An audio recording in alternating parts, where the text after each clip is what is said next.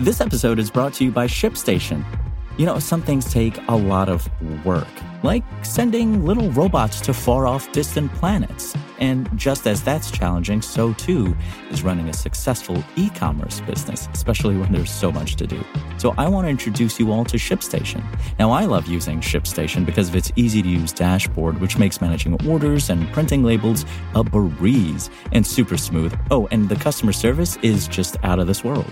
It's exactly what you need to help grow your business. Sign up for your free 60-day trial at shipstation.com slash technews. That's shipstation.com slash technews. The city sees a massive demand for an accessory housing pilot, and Queens is in the lead. It's Monday, December 4th, and this is your New York Daily News. Monday's forecast calls for mostly cloudy skies in New York City, with a high near 52 and a low near 40.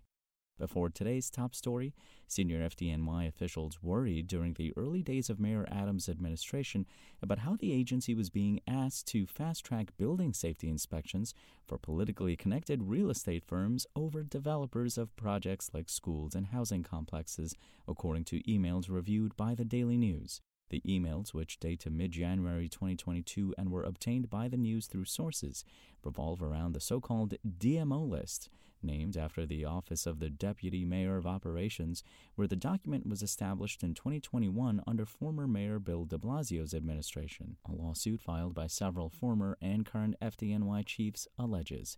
The suit claims the list was created at the behest of the Real Estate Board of New York, which the influential industry group has strongly denied.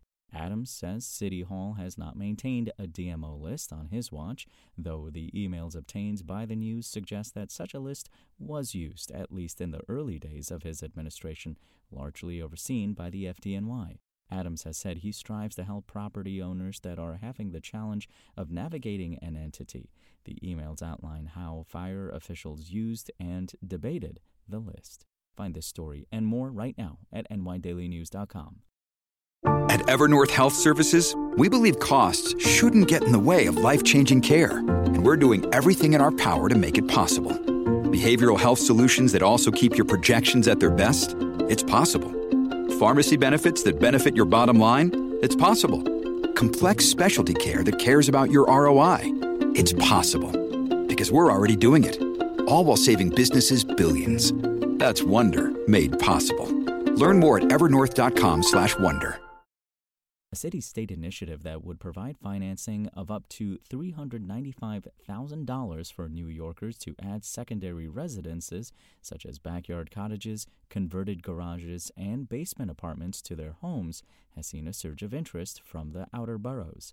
Since it was announced on November 21st, over 1,300 homeowners submitted preliminary applications for up to 15 slots in the Housing Preservation Department's program, indicating that accessory dwelling units, or ADUs as they're known, are a popular choice as the city grapples with a housing crisis. Housing Preservation and Development Commissioner Adolfo Carrion Jr. described the response as explosive. Most initial applications to the Plus One ADU program have come from Queens, followed by the Bronx and Staten Island. So far, the greatest interest has been in having detached structures, such as converting garages or building backyard cottages. Those selected to build ADUs will have the option of receiving either repayable or deferred forgivable loans. Such accommodations, also known as granny flats, can be particularly appealing for seniors looking to downsize, generate income, or live with family. Finkel pointed out that building ADUs is entirely up to homeowners. That and their relatively small footprints may make ADUs more palatable to certain development averse communities than large scale housing projects. The pilot will be geared toward working and middle class households. Those interested will be able to fill out a participation survey until February 23rd. In most of the city, a maze of zoning restrictions make it all but impossible to add ADUs. The 15 properties ultimately selected will be located in pockets where zoning is already allowed, namely those with one unit where two would be permitted. Making it easier to build ADUs is a cornerstone of Mayor Adams' City of Yes for Housing Opportunity zoning proposal, which aims to create a little more housing in every neighborhood. The initiative intends to lead to 100,000 new units of housing being built through changes like office conversion and the removal of parking minimums.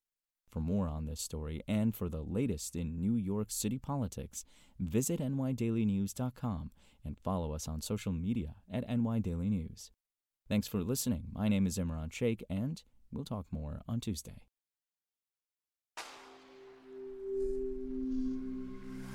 Spoken Layer. Want to learn how you can make smarter decisions with your money? Well, I've got the podcast for you. I'm Sean Pyles, and I host NerdWallet's Smart Money Podcast. Our show features our team of nerds, personal finance experts in credit cards, banking, investing, and more. And they'll help you make the most of your money while cutting through the clutter and misinformation in today's world of personal finance. You'll get clarity on strategies to help you build your wealth, invest wisely, shop for financial products, and plan for major life events. Listen to NerdWallet's Smart Money Podcast wherever you get your podcasts.